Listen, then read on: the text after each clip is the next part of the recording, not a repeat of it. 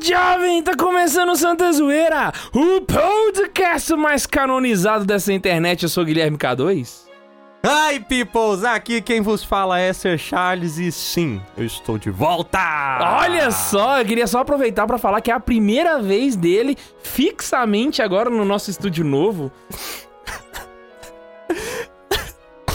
Tô muito emocionado, muito emocionado. Mas eu acho que antes de começar a pergunta, você tem que responder uma pergunta que todo mundo vai fazer. É, porque são 20 perguntas em cada programa da Hora do Chá, 300 no meu Instagram, é, 250 no meu Twitter, provavelmente vão aparecer algumas no comentário desse podcast. Então, sim, eu saí do seminário. E isso quer dizer que não, eu não vou ser mais padre. Eu não estou saindo porque a Diocese Etéria está me perseguindo. Já levantaram essa teoria da conspiração. Quem conhece a Anápolis sabe que não é o caso.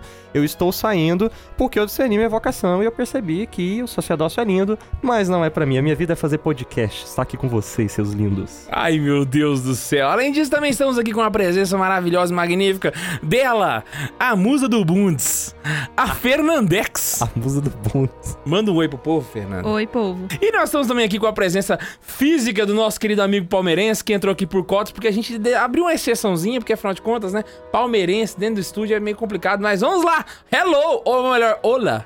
Olá, eu não sei o que eu tô fazendo aqui. Eu tava passando aqui na frente, vi que tava, temos vagas, eu que vim entrei aqui pra saber o que era. Eu fiquei sabendo que esse tal de pode crer, como é que é o nome? Pode crer! É, como é que é o nome? crer. Fiquei sabendo que é isso, eu tô aqui. Vou Então, gravar um pode crer, porque se você não, não tá reconhecendo. Aí, ah, ó, você não tá reconhecendo, é óbvio, né? Aí que está falando é o cu. Lucas Suniga! Nossa, falei certo? Suniga. cara, eu não sei falar o nome direito ainda, mas eu tô em fase de aprendizado. Se você não sabe, o- no primeiro episódio do Santa Zoeira, do Santa Carona, no primeiro episódio, a gente gravou com um cara Lá no chamado. YouTube, o primeiro Lá, o primeiro vídeo Primeiro. do YouTube. Aquela qualidade A péssima. gente gravou com um cara chamado Carlos Chileno. O Lucas Suniga é filho do Carlos Chileno. Sim, e ele é meu Olha pai. E hoje nós vamos falar sobre canonização dos santos, como é que a gente faz o processo jurídico pra se fazer um santo, que se você não sabe, afinal de contas você tem que saber porque você quer ser santo um dia. Então eu espero que você também Sabe já. como é que funciona o processo? Então, Bonds, puxa a vinhetinha. Vai começar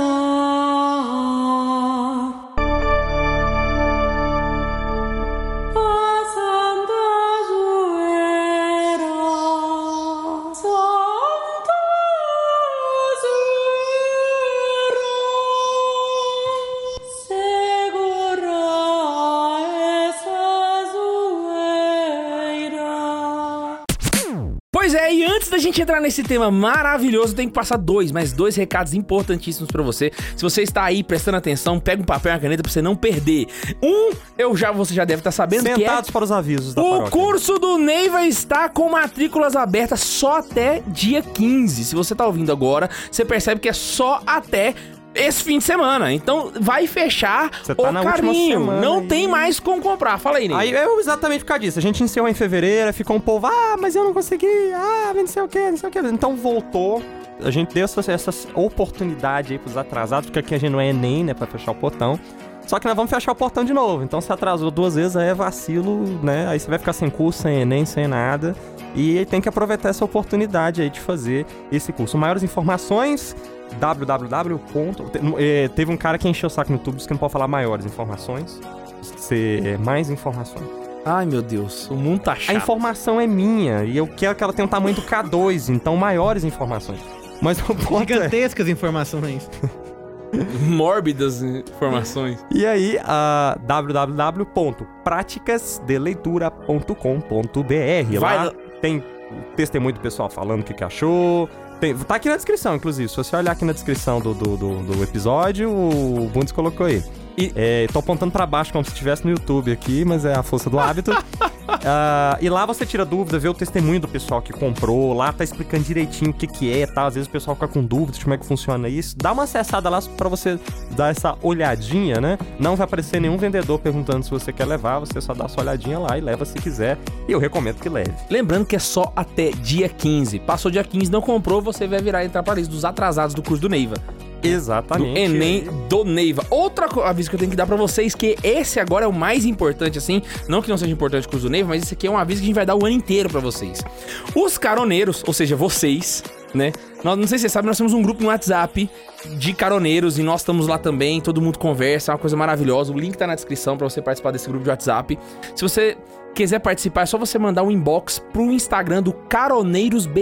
É, não é explica o isso. nosso do Santa Carona. Começou esse grupo de, de pessoas que gostam de Santa Carona conversando no grupo de WhatsApp. E Exato. esse grupo de WhatsApp virou uma fanpage no Instagram e no Facebook chamada Caroneiros BR. Eles fazem memes, piadinhas com os vídeos e tal. Eu E- sempre que é, é engraçado, porque assim, eu fico. o- o- algumas pessoas falam que ficam ansiosas pra sair o Hora do Chá, né? Ou sair o, San- o Santa Zoeira. Eu fico ansioso pra sair o comentário do, do, do Caroneiros. Os do- memes que saem depois, Os né? memes, as figurinhas, as coisas que eles fazem depois, porque é muito bom, velho. Eles são muito bons. E aí, nesse. ó, lembrando, é feito por caroneiros. A gente não, não tem nem a senha desse trem. É a galera que faz, é a zoeira só. Então, o que, que vai acontecer? Eles estão organizando um encontro nacional de caroneiros em Pirinópolis, Goiás, no fim do ano. Já parou pra pensar? Caroneiros do Brasil inteiro, do Acre ao Rio Grande do Sul. Não, não tem Na- caroneiro no Acre, mas. Porque Acre não existe. Porque não tem ninguém no Acre. De Roraima ao Rio Grande do Sul. To... Rondônia ou Roraima que é lá em cima? Roraima, é. Pode tem- ser. Lá em Roraima ao Rio Grande do Palmas Sul. pra cima eu tenho dificuldade de saber a geografia. Caroneiros do Brasil inteiro vão se encontrar no fim do ano. Não, eu não sei a data ainda de ca- de cabeça, eu acho que não sei se eu posso divulgar, na verdade. Mas entrem lá, Lá em no contato que eles Caroneiros BR, tá? Isso. Manda inbox pra você já se informar, pra você já ir se programando pra vir. Vai estar todo mundo do Santa Carona. Todo mundo vai estar lá, beleza? Então agora vamos lá para os momentos maravilhosos das participações no nosso e-mail, arroba do Santa Zoeira, arroba... lalalala. Quais são os e-mails que nós temos? Hoje temos um e-mail do Ebert Toledo. Oi, Ebert Toledo. Paz de Cristo. Alcoólatras anônimos? É, eu lembrei da Ari Toledo aí, eu pensei em fazer uma piada, mas deixa quieto. Continua, a sua da. Assembleia já ganhou. Continua. Paz de Cristo e o amor de Maria. Olá, me chamo Ebert Toledo, sou de uma cidade chamada Urucânia, interior de Minas Gerais, fica na zona da Mata Mineira. A cidade mais próxima conhecida é Mariana. Nossa, É a Ucrânia comprada pelo perigo do todo mundo. mas eu fiquei com medo, É mano, dele virar e falar assim, sou de Urucânia no Acre, porque a gente acabou de fazer a piada, eu falei, caraca, velho. Seria fantástico. Do lado de Mariana. Enfim, fica aqui meus agradecimentos por tudo que vocês fazem pela Santa Igreja e nós jovens. Cara, os podcasts de vocês são sensacionais. Inspirou em mim a vontade de estudar e entender mais sobre a Santa Igreja e buscar a Deus cada vez mais. E não consigo ficar um dia sem ouvir Hino Agni Partene. E olha que minha verdadeira conversão veio da renovação carismática. Mas hoje sei que devo estudar, entender sobre a igreja, a doutrina e ler mais ainda. Agora na faculdade, vocês não sabem a força que me dão para enfrentar toda aquela doutrina marxista. E para terminar, um breve relato. Vocês apareceram em um momento difícil da minha vida, que foi quando meus pais estavam em processo de divórcio. E para mim foi difícil entender e aceitar tudo aquilo.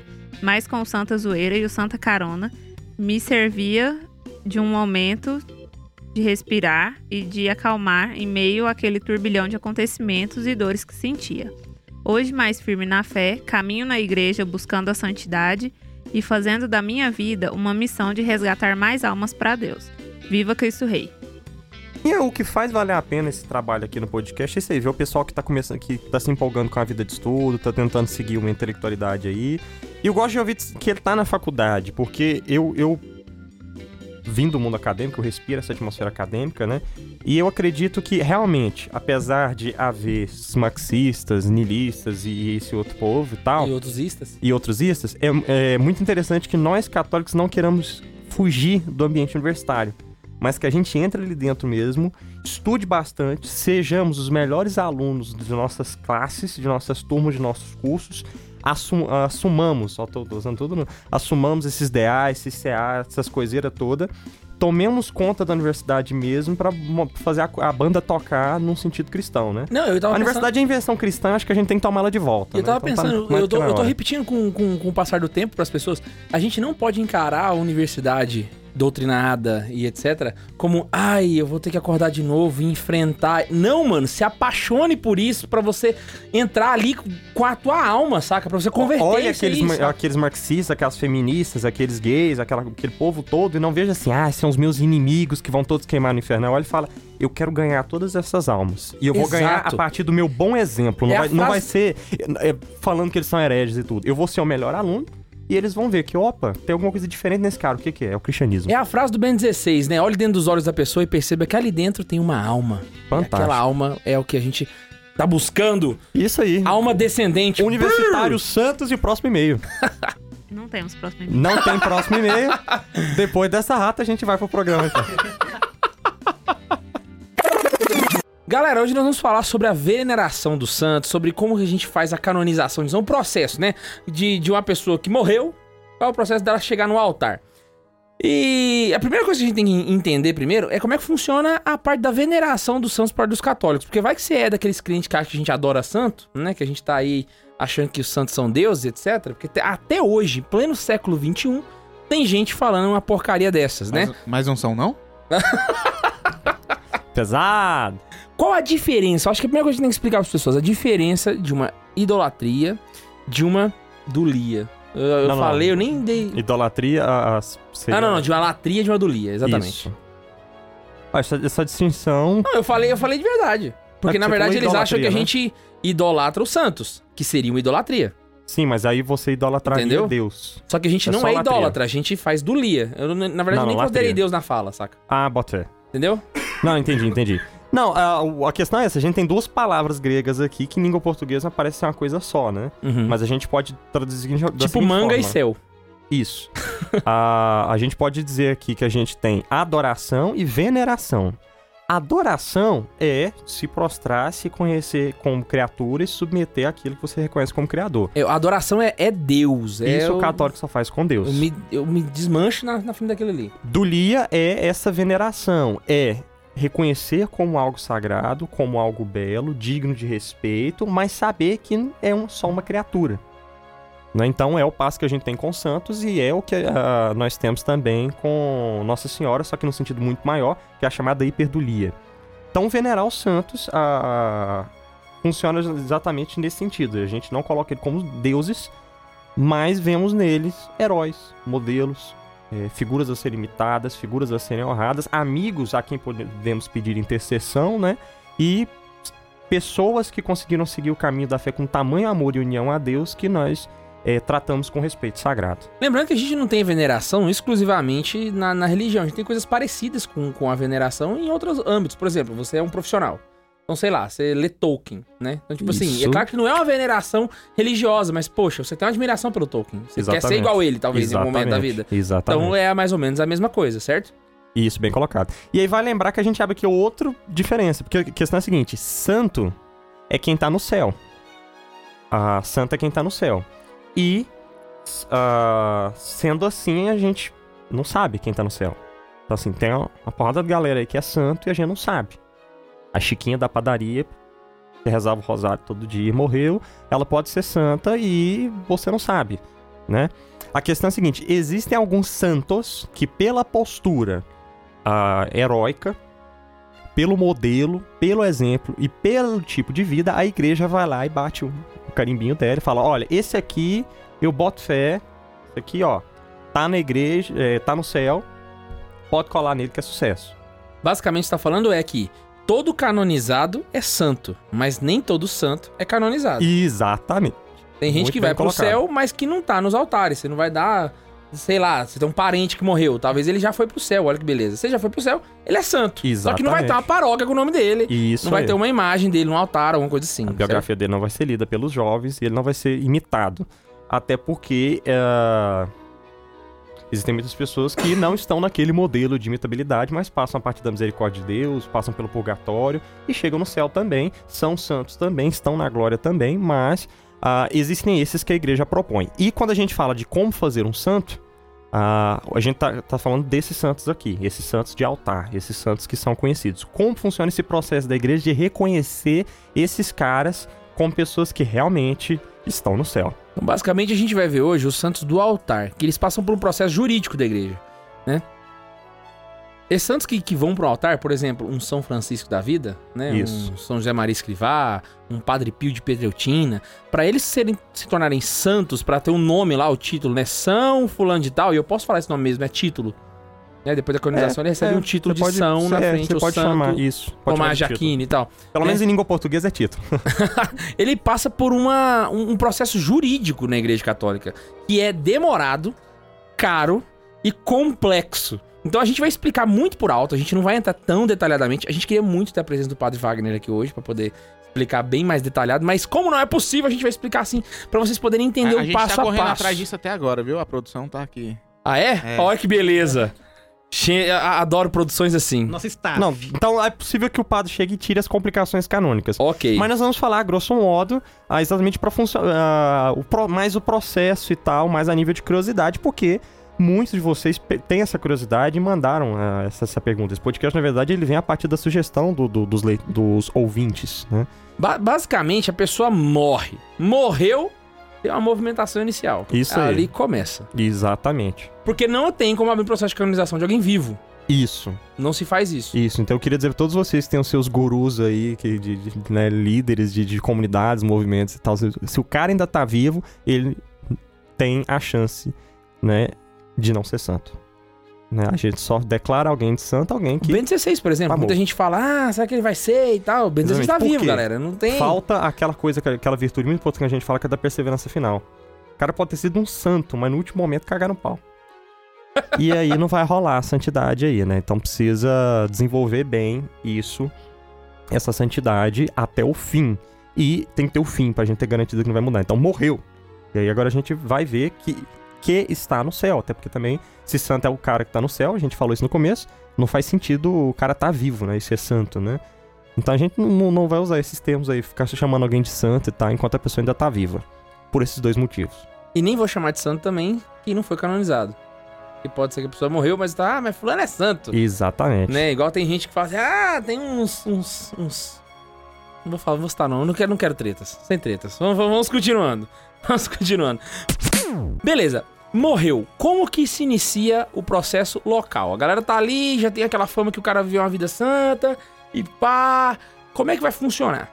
Bom, historicamente isso mudou ao longo da igreja e eu vou pontuar isso aqui primeiro. Ah, vale lembrar que existem santos que não foram canonizados, mas estão nos altares. Exatamente. Por exemplo, Nossa Senhora não tem um processo jurídico de canonização de Nossa Senhora. São Pedro. São Pedro, São É Paulo, porque Nossa Senhora não morreu, Santa né? Inácio de Antioquia. É, o- o- o- quando se fala dormição de Maria, a gente tá falando de uma morte. Só que é uma morte sem dor porque não houve pecado. É uma morte top.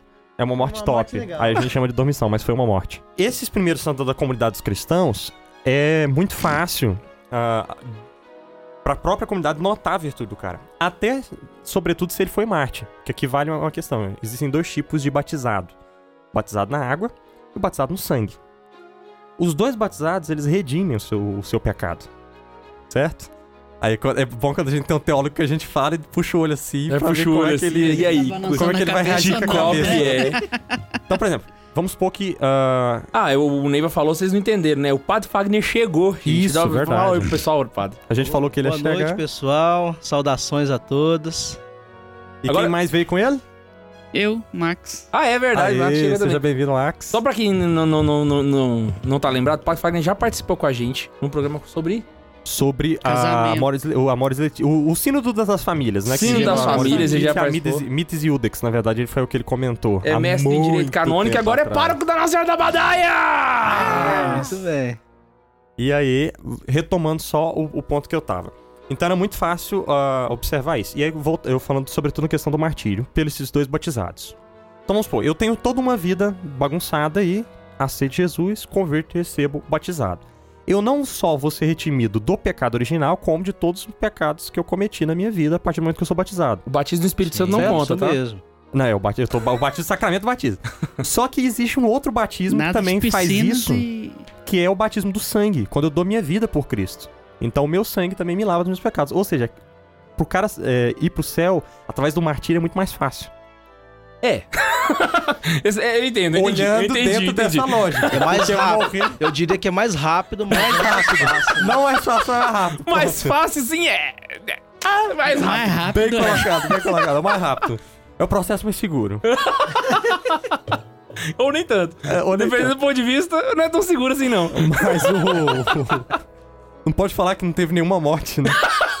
Só Não teve morte. pode, gente. São os Mas santos. o. E no caso da comunidade cristã, eles, eles viam os santos morrerem pela fé. Então eles tinham certeza de que era santo. Então é assim que surgem todos os primeiros mártires ali do, do Tipo cristianismo. São Sebastião, por exemplo. São Sebastião, São Jorge, Santa Inês, Santa Anastácia. San- Não vai ter processo de canonização pra esses caras. De imediato vai começar a, a veneração por aclamação popular. O próprio povo vai falar, é santo. E começa a se celebrar como santo. Mas exatamente por causa dessa facilidade. Não é porque o negócio era bagunçado na mão do povão. Lembrando Não, que falando o em Nino mártir- falou. Tá, né? Falando em Martyr, desculpa, K2, é, tem um livrinho muito bom que é a história dos mártires. Agora eu não lembro ah, o, o nome certinho. É, é tipo um. É um livro que conta a história de todos os mártires. Aí o título do livro que agora que fugiu é, é tipo um catecismo dos mártires, alguma coisa assim, sabe? É, eu tenho ele em casa, eu mando a foto pro K2 e o K2 divulga quando divulgar o podcast. É, é Mas um, é muito bom. é um compilado de, de, de histórias dos De mártires. história dos mártires, Ah, dos primeiros mártires, inclusive. Lembrando Eu vou que pesquisar. no caso do, desses mártires é da igreja primitiva, né? Porque hoje em dia, mesmo mártir se passa pelo processo de canonização. Sim. É? Mas se corta algumas coisas exatamente por causa do martírio. Exato, É, o exato. é um pouco abreviado, né? Não se exige, por exemplo, é, se comprove milagres na vida desse santo para que ele seja proclamado. Ah, né? É uma das. É a coisa mais chamativa que. O, o José modifica Chance Del o- Rio não a teve milagre. canonização dos Isso. mártires. Seguindo esse processo histórico, então vai ficar desse jeito que parece meio bagunçado, que eu tô falando aqui do povo ir aclamando e tal, não se tem um processo de direito e tal. Até que em 1234, o Papa Gregório IX vai bater o martelo e vai falar que a partir de hoje, né?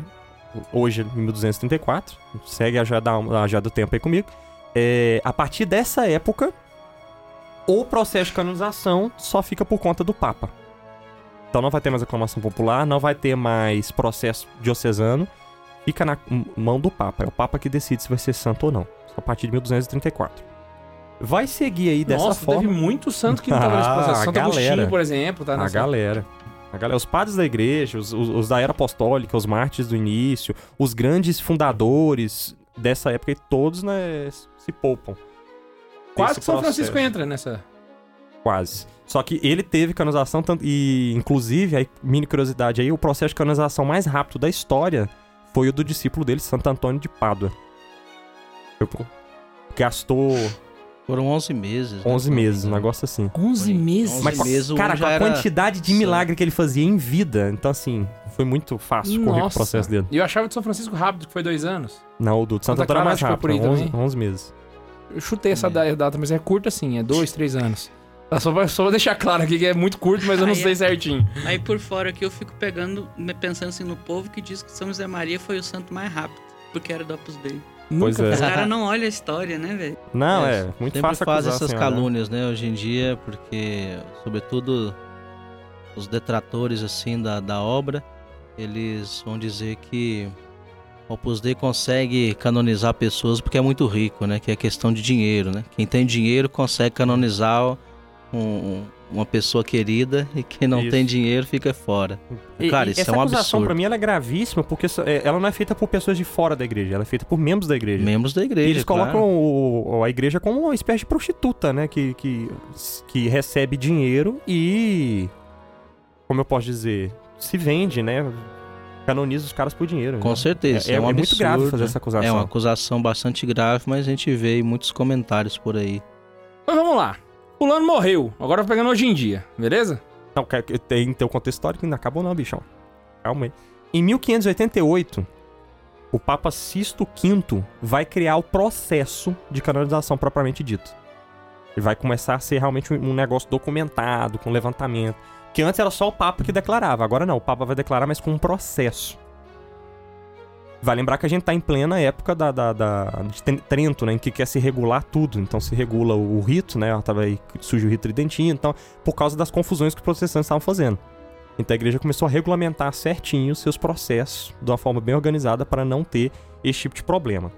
E assim vai ficar, então, dessa forma bem é, rigorosa, até 1634, quando o Papa Urbano VIII vai proibir os fiéis de venerarem qualquer santo que não tenha sido canonizado pela igreja.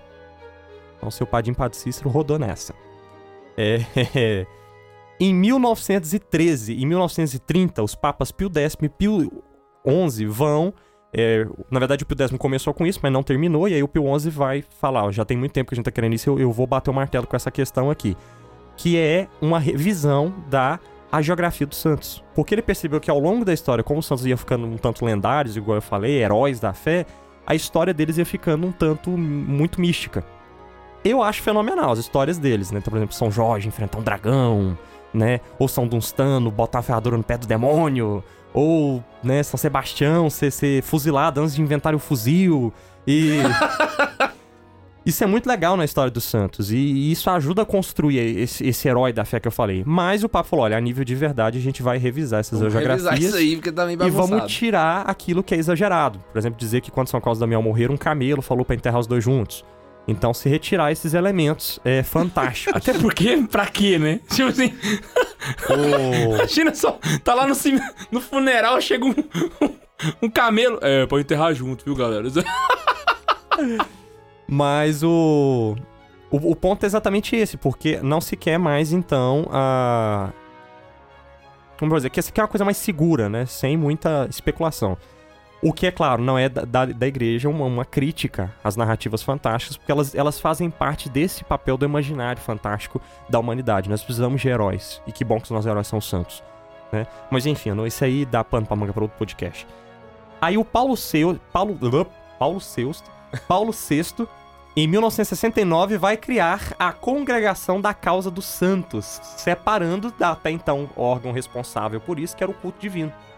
Ele vai criar uma nova secretaria para separar, vai criar um novo ministério. Tá ok? E aí, em 1983, o Papa João Paulo II, vendo que ao longo da história foi se apertando, apertando, apertando o processo, ele vai ver que tá apertando demais, e aí ele vai Dá uma largada. simplificar algumas coisas, dar uma largada, e com essa largada ele se tornou o Papa que na história da humanidade beatificou e canonizou mais santos e beatos. Inclusive, se você somar tudo o que os predecessores deles fizeram, de Gregório IX pra cá, João Paulo II canonizou e beatificou mais do que todos, juntos. Ah! Meu se somar pai. tudo que os papas fizeram juntos, João Paulo II fez mais sozinho. E a nível de beatificação e canonização, número. Por causa dessa simplificada que ele deu no processo. Canonizou tanto que até ele virou santo depois, né?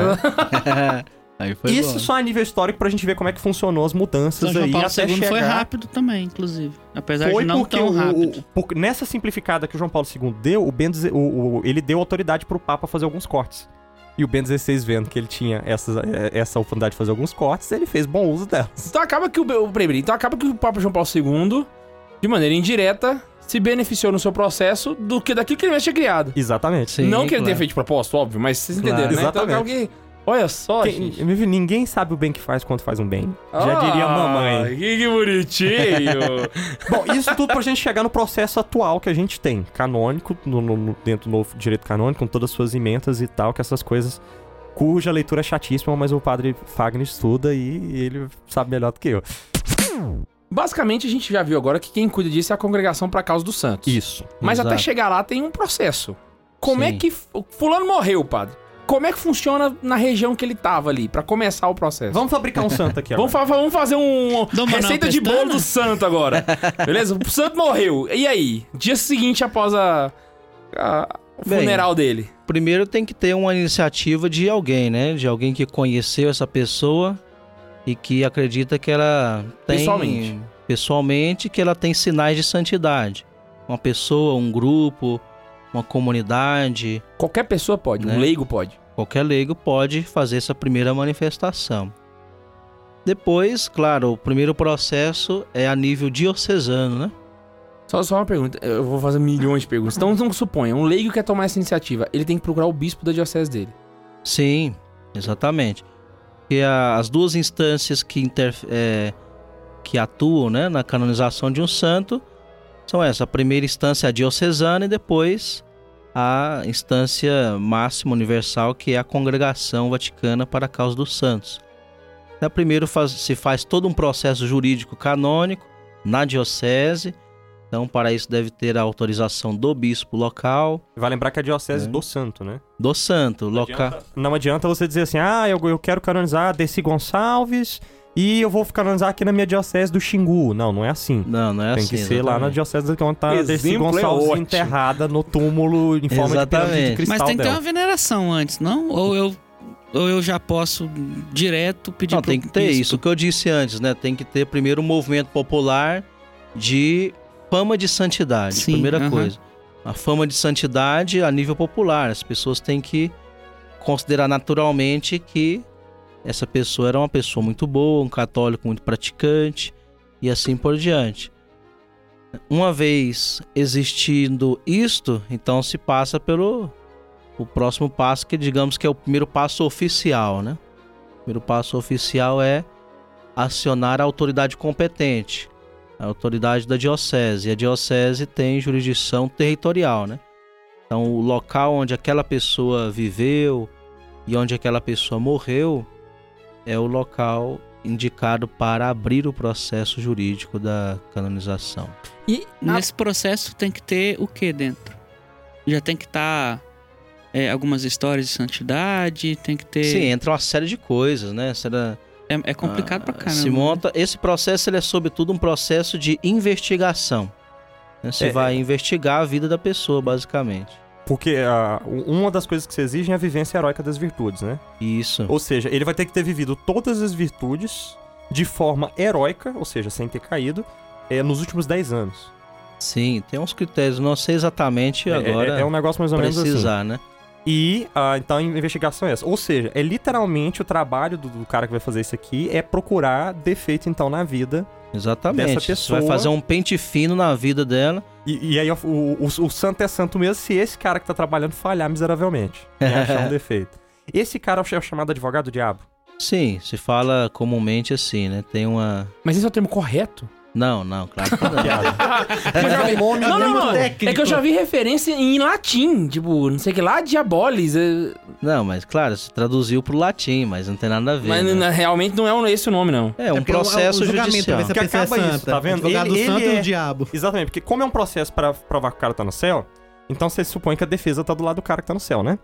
Então, o, o- quem tem que fazer a acusação de que ele tem defeitos e tudo, aí você joga, mas então tá com o diabo, né? Então o advogado é Faz diabo. sentido, faz Que ele sentido. vai fazer a acusação. Sim, é um processo judicial, então é Mas como se é um tivesse. bispo que vai trabalhar de advogado diabo. Então. Claro, é como se tivesse advogado de defesa e advogado de acusação na causa, não é?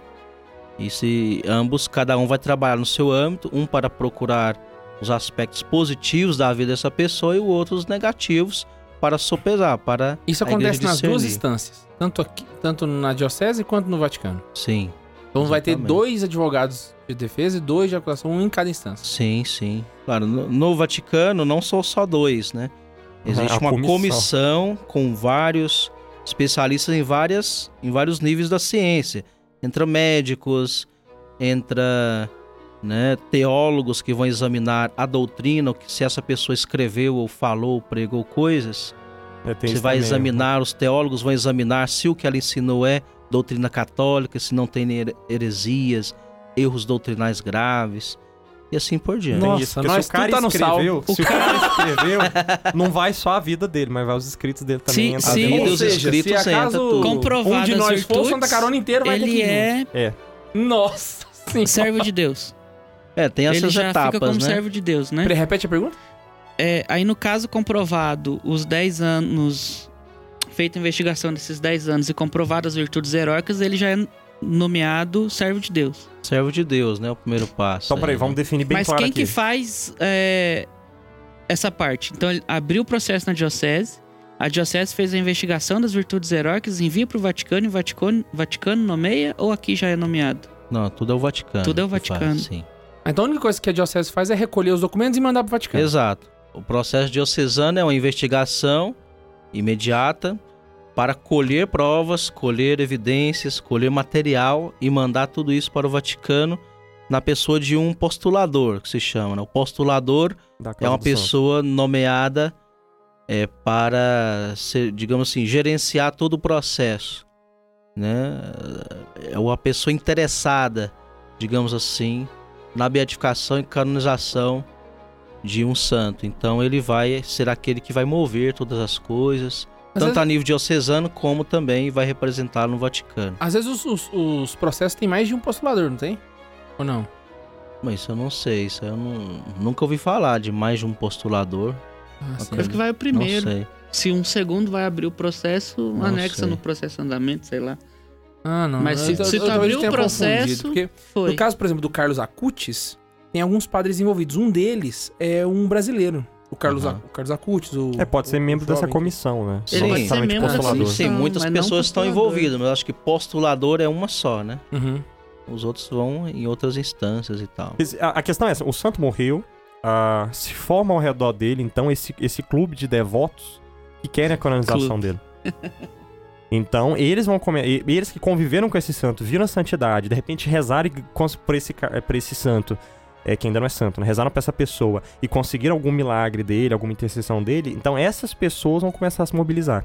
A gente tem site aí hoje, é religioso, né, da igreja, de das instituições e tal, que tá assim, é se você tiver um favor recebido por um dos santos ou por alguma, um- algum membro da Nos comunique. É, geralmente Nos o, comunique. o- quem tá com o processo aberto hoje, voltando no caso do próprio Carlos Acutis, ele tem um site dele, carlosacutis.com. é, aham. E você, lá tem um link pra você mandar o contato se você recebeu alguma graça Então, e tal. O, o- tanto o Chesterton quanto o Tolkien tem uma galera que acredita na santidade dele, que tá envolvida passando, ah, A- ajeitando as coisas loucas a- pra conseguir. A Guadalupe Ortiz, por exemplo, ela não tinha um site, mas no site do Opus Dei tinha lá todo o favor que você receber. Claro, isso é uma, uma prática comum para Sim, todos, né? Lógico, É uma porque. Antigamente se fazia através de cartinhas, lembrancinhas, né?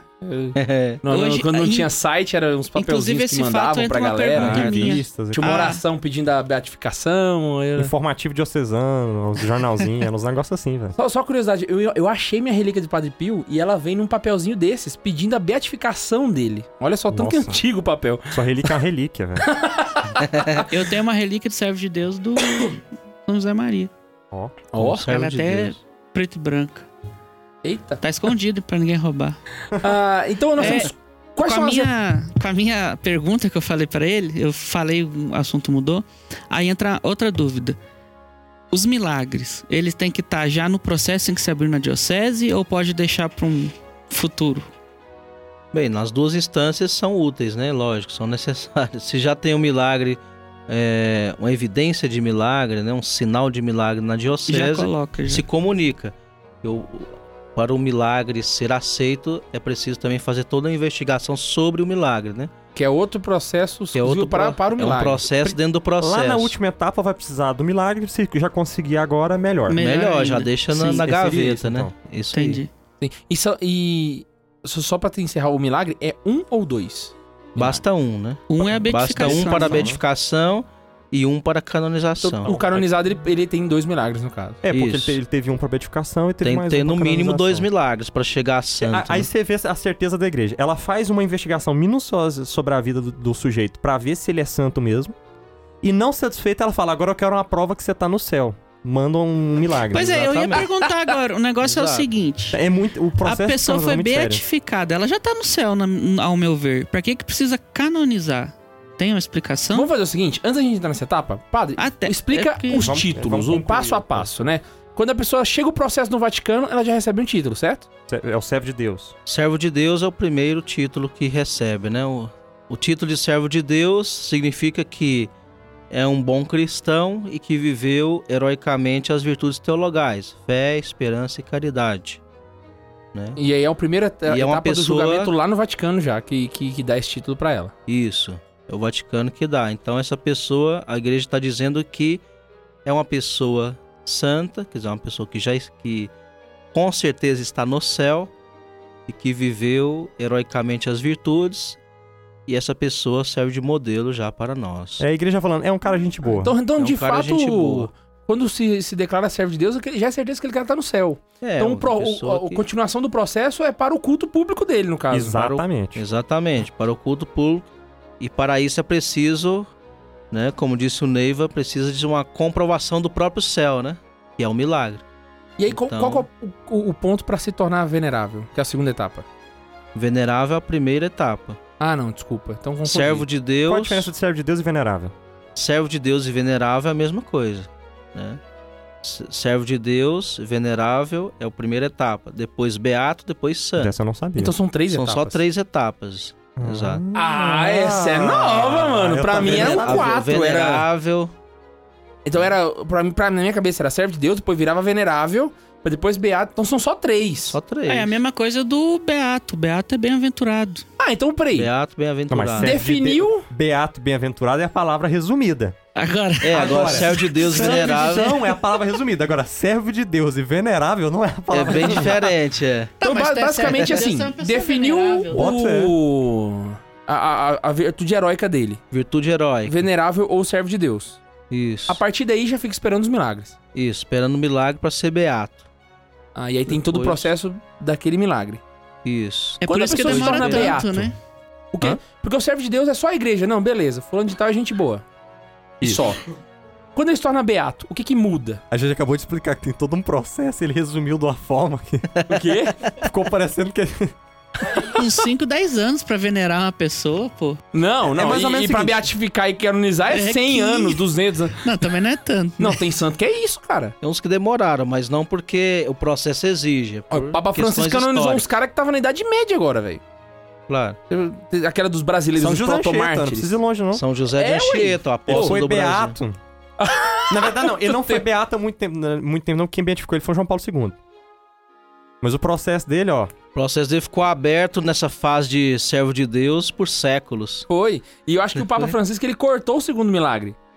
Eu acho que ele virou e falou assim: dispensou Ah, o quer milagre." saber? Tô com paciência não, vai lá, vai lá. É, o Papa pode fazer isso, né? Se está comprovado a santidade da pessoa por outros meios, de maneira abundante, então o Papa pode dispensá-lo do, da comprovação de um milagre atual, né? Uhum. O que, que muda então pra um beato? Ele se tornou beato. E agora? O que, que é diferente pra ele com relação ao- aos fiéis, né? Sim, o A postura que... dos fiéis diante dele. Primeira coisa que muda é que o beato passa a ter direito de receber culto público na liturgia da igreja. Isso é... Uhum. O venerável não tem culto Mundial. público. Não, beato Não. é só na... Beato é local. local. Ah, então só na diocese dele. na diocese No ou, no, ou no país. país no máximo, né? Então ele tem culto público, né? E já está inscrito no, no livro dos beatos. Se for um beato do. Opus Dei, aí é no mundo inteiro. Acaba- É, aí tem na pelazia, né? Porque é uma pelazia pessoal, é diferente. Exato. E o santo, então, é culto público universal em toda em todo o mundo, né? Ah, então é só uma questão de localidade, então. Sim. Quem, quem, quem venera, assim, alguém que não tá comprovado nada ainda? Nada a ver, né? Não tem problema. Então, a igreja diz que o seguinte, que as pessoas que não são servos de Deus, né, ou que já são servos de Deus ou veneráveis, elas podem receber culto privado. né? Qualquer um pode é, rezar, pedir intercessão dessa Aham. pessoa se ela está convicta de que ela é uma pessoa santa Mas é algo a nível pessoal, pessoal e individual. Né? O culto público, ou seja, na igreja, dentro da li- liturgia da missa, em outros atos de culto da igreja, não é permitido. Ah, mas Se alguém faz- fora Se o do ato Estado- não pode ser estimulado, né? Também. Não pode ser estimulado o culto a essa pessoa. No caso do Padre Cícero. Padim Padre Cícero. Pois é, é uma das coisas que inclusive atrapalha muito Exatamente. É uma das coisas que atrapalham a canonização a dele é essa. É o que eles estão fazendo lá Porque com isso ele. é uma irregularidade, né? Ah. Prestar culto público então, a uma na pessoa que não é verdade, beata. Essa galera tá atrapalhando o Padre Cícero. Estão Olha só, cara. Assim, Atenção cearenses que nos escutam, vocês estão né? ferrando a vida do Padre Cícero. Ele tá lá, no, se brincar, ele tá no- até no céu esperando. Poxa, podia ser santo hoje, esse pessoal não sai do, do pé da minha imagem aí, Tira o pé da janta, Sai né? Tira o pé da janta! não, tirou a minha dúvida agora. Caramba! Mas claro, né? Como isso aí também pode ser superado, né? No caso do Padre Cícero, se sabe que o processo diocesano já foi finalizado, né? E já foi encaminhado para o Vaticano, né? Então E tá lá. Agora o, está em andamento. Um, um ponto também que o Guilherme colocou, que no começo ele falou que é muito caro. Aí a gente tá falando aqui da questão do dinheiro e tal, essa questão. Esse tipo de investigação, que vai ter que. É, é uma investigação histórica, é uma investigação biográfica, bibliográfica. Vai ter que ter um monte de profissional envolvido, gente gastando tempo, gente entrevistando pessoas, gente revirando documento. Isso tudo tem um custo. Com certeza. E é isso então que faz ah, haver aí um- uma questão financeira também envolvida junto com o processo. Quem que financia? A diocese? Não, quem financia é quem tem interesse na beatificação dessa pessoa, né? Se for diocese, é Se for a diocese, é diocese, né? Se for um grupo, um grupo. Uma comunidade religiosa, a comunidade. Do começo ao fim. Antigamente, o- os prefeitos da, da- lá na Europa medieval, tá? Os prefeitos custeavam esses processos porque era interessante pra ele na cidade ter o santo da cidade. Ah, Porque pra ele era a certeza de que a cidade ia ser protegida e ele ia ter as relíquias do santo dentro da cidade dele que ia atrair peregrinos. Olha só. E aí a É- própria prefeitura É custeava. uma pergunta muito descabida, tá? Mas assim, de maneira bem vaga e, a- e ampla. Você sabe chutar, assim, quanto custaria, assim, por volta dos milhares ou milhões? Ah, não Um tenho nem processo. ideia, né? Não O problema é nem que depois que ele, ele é declarado servo de Deus, passa a ser em euro, né? Exato, porque, claro, quando você vai pagar os custos no Vaticano, você vai pagar em euro, né? Então, Aí tem é, que fazer vezes quatro. é o que dinheiro, claro. pessoa. Imagina. 4.15, a galera tudo fazendo... Claro, que envolve muitos profissionais, né? Como o Leiva disse, você tem que contratar advogados, é, médicos, jornalistas. E aí vai ter casos que vai ser mais caro, outros mais baratos, e aí... Exato. Aí quem depende contrata é o Vaticano, ele só manda a conta depois. Ou não, ele fala, Na fase tá vaticana, sim. precisando. Na fase vaticana, o Vaticano provê tudo E manda a e continha. o interessado tem que ressarcir os gastos, né? Ai, caraca, mano. Agora, na diocese... Não, mas uma coisa bacana é isso. conta, Ele, o processo tá em andamento, não para se, ele não, se ela não recebe, mas tem É, que não. receber. Não para. Não, mas, é, vamos pensar o outro lado da coisa. Vamos lá. K2, você. Vamos pegar o Max aqui que é do direito. Max, você é do direito, te pediram pra fazer a investigação no- na papelada de, da DC Gonçalves. Vamos continuar aqui no processo de canonizar a DC. Essa piada que o Padre José Eduardo fez há muito tempo e eu, eu gosto muito dessa piada. E ela tá desconte- descontextualizada, mas eu continuo gostando dela. A gente tá aqui tentando canonizar a DC e pediu pra você agora mexer a- pra- na papelada pra gente. É um negócio que vai te dar um trabalho aí. E você é do ramo de direito. Então é o, o- o seu ganha-pão. Você não vai fazer de graça? Você quer o seu dinheiro, ué. Ainda mais que eu venho fazer investigação que já foge do advogado. Você vai É, ter que gasto, cara. Você vai ter que... Então, vou esses que profissionais de querem o dinheiro Janeiro. de- Ainda mais a. Dercy Gonçalves. Ainda mais a DC. Que ela tem mais de 200 anos, não foi? Morreu com 100 Vai ter que voltar anos. 200 anos Que atrás. já é um milagre, no caso, né? Passar todos os teatros que ela. Prime- primeiro milagre da Dercy, viveu aos 105. Fez o processo, fechou a porta, ó, galera, é santo mesmo. Como que faz o processo formal pra que eles, a partir daqui, desse estralo de dedo, pode fazer. Não, estralar o dedo, a- todo mundo some. Tá A dentro veneração. metade do universo. some. Então, isso se faz através de uma cerimônia litúrgica, né? Ah, Normalmente missa, né? uma missa. Uma missa solene, que pode ser no Vaticano ou pode ser no país de origem do santo. Então, Pode ser pelo Papa ou pelo Mas encarregado. o, o, Papa, Exatamente. o Papa lança um documento no site do Vaticano também. Eu já vi um documento É, é, tem uma bula, canônimo. alguma coisa assim? Alguma lá? claro, coisa com assim. certeza. Tem um registro É, eu- oficial no livro dos santos. É, e isso é um ato formal da igreja. Então ele é publicado no, digamos assim, no diário oficial, Diário do, Vaticano. oficial do Então, Vaticano. mesmo que não seja o Papa que celebra essa missa, é ele que está canonizando. Claro. No caso, por exemplo, da A irmã Dulce, autoridade que vai ser canonizada. não vai ser ser o? Papa que vai celebrar. É, geralmente. Você tem que Se não é o Papa, tem que ser um cardeal ou um bispo? Como é que é? Ou pode ser um padre? Poderia, em teoria, poderia ser um padre que, se- que presidisse a missa, mas normalmente não é. Já teve instância diocesana já rolando, bispos, né? Você dispõe de padres muito fácil. Se você é o Papa, você dispõe de bispos muito fácil. Muito fácil. Claro, então a hierarquia fica clara nesse sentido. Normalmente, quando não é o Papa pessoalmente que canoniza, ele delega o cardeal prefeito da congregação para a causa dos santos, que é o cardeal que tem a, a maior autoridade nessa área abaixo do Papa. E aí, fazendo isso, você eleva a honra dos altares, você, cria- você cria a imagem, né? Ó, é aquele momento bonito que a gente vê que cai a bandeira com a, com a imagem do santo e tudo. E a partir daquele momento ali, pode venerar uni- universalmente que a igreja garante que está no céu e que ele intercede. Exatamente, se fixa o dia da sua festa litúrgica para que todos os anos se possa celebrar na Santa pro Missa. Beato também lança o quadro, não? Sim, sim, sim. Não, agora o processo geral. E é interessante que é o seguinte: existe ainda uma outra coisa que pode ser feita, que é reconhecer o santo como doutor da igreja. Sim, é um Hum, título a posteriori. E né? esse é interessante que é o É seguinte. tipo um pós-doutorado do santo. Aí é que um pós- tá. pós-canonização. Aí que tá, funciona desse jeito mesmo. Porque qual que é a ideia? Pegando a doutrina do santo, você nota que ele tem uma doutrina nova, apesar de, de De baseada em alguma coisa de velha, tipo, você acha ela na escritura. Mas ela é nova pelo olho enfoque que ele deu e que aquilo é essencial pra fé. Aí o que, vai acontecer? Na verdade, como é que funciona o processo? Abre lá no Vaticano, bonitinho, a praça lá, todo mundo sentadinho. Você escolhe dois especialistas naquele santo. E os dois vão defender, cada um deles, uma tese sobre santo. Tipo uma tese de doutorado mesmo, assim. Pra mostrar, ó, por que que Santa Teresinha é importante. Ah, vou explicar pra vocês o que que a pequena via para Deus. E ele vai explicar. Não, e eu vou explicar o que que é infância espiritual. Aí ele vai explica. E quando termina, o Papa dá o prêmio de doutora da igreja pra Santa Teresinha. Ah, então, é- então a, a Santa Teresinha não é só santa, ela é pós-doutora em santa. É, é, ela é doutora da igreja. Não, Não, tipo, pensa, Agostinho. pensa a canonização como graduação. E aí ela pegou e fez o. Pegou o pós-doc. doutor- o ela pegou gordão doc. lá, Mestrado. Santo Tomás de Aquino. Santo Tomás de Aquino. Santo Tomás de Aquino acho que nem passou pelo esse projeto aí, não. Acho que já morreu, pode botar de doutor. Já Não, põe ele foi- doutor aí ele logo, já. Ele foi nomeado doutor em vida já, ele já era conhecido como Ele doutor já era como angélico, em doutor da vida, ah. verdade e tal. Assim como Alberto era conhecido como doutor universal. Mas esses santos mais novos a gente tem. O João Paulo II fez Santa Teresinha, o Ben XVI fez a Idelgarda, Bingen, né? E é possível também ter, ter isso aí. Mas a nível de curiosidade. Pois então, padre, eu queria agradecer demais a sua presença. Foi, foi assim, ia, ia ser completamente diferente esse programa se você não tivesse vindo. Eu que agradeço a oportunidade. De- especialista. Pra... Ia ser aquele tipo de programa. De onde é que tu tirou isso?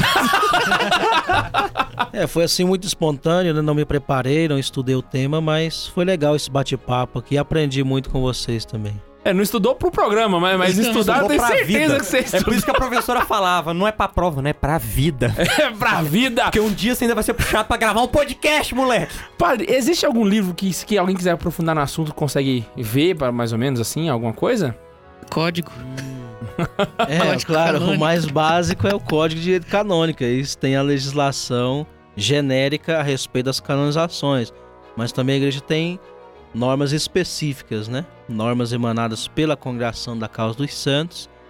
E E tem algumas a- delas. no- na página do são Vaticano tem a página da Causa dos Santos, onde tem, Tem. os documentos deles ali, né? Então ali Isso. pode ser acessado. Pode ser acessado. No começo do que eu cheguei, estamos acabando, Bundes. É, o livro que eu tava comentando é, li- é Lembrou qual que é o título? lembrei o nome, é Os Primeiros Cristãos na Quadrante. Aí, ó, legal. Eu não Alright. lembro, agora fugiu o autor de novo, mas é Os. Primeiros Cristãos e na, o primeiro parágrafo do livro é, é o livro dos mártires, que chama. legal. Alright. Não sei E se tem aí, separado. a- Compre da Quadrante. Outra biografia que pode ser feita é o seguinte: toda boa biografia de um santo conta os detalhes do processo dele. Vai Sim. explicar qual que foi o milagre que teve, como é que investigaram pra ver se o milagre era milagre mesmo. Então, toda boa biografia de santo vai passar por isso aí. Fantástico. Espero que você tenha gostado do programa. Se você gostou, não esquece de compartilhar pros seus amigos, principalmente para aqueles que ficam eh, são formados em astrologia, em palpiterologia. Manda pra eles pra De eles poderem aprender mais tirou sobre isso? a acompanhar a gente não só aqui, mas também no YouTube, no nosso site. Beijo no coração e, E gente se- vamos pegar as relíquias da Desi Gonçalves e. Não esquece de. Você ia falar mais alguma coisa? fico- Minha, minha pressão baixou agora com esse negócio. e tchau! Yeah.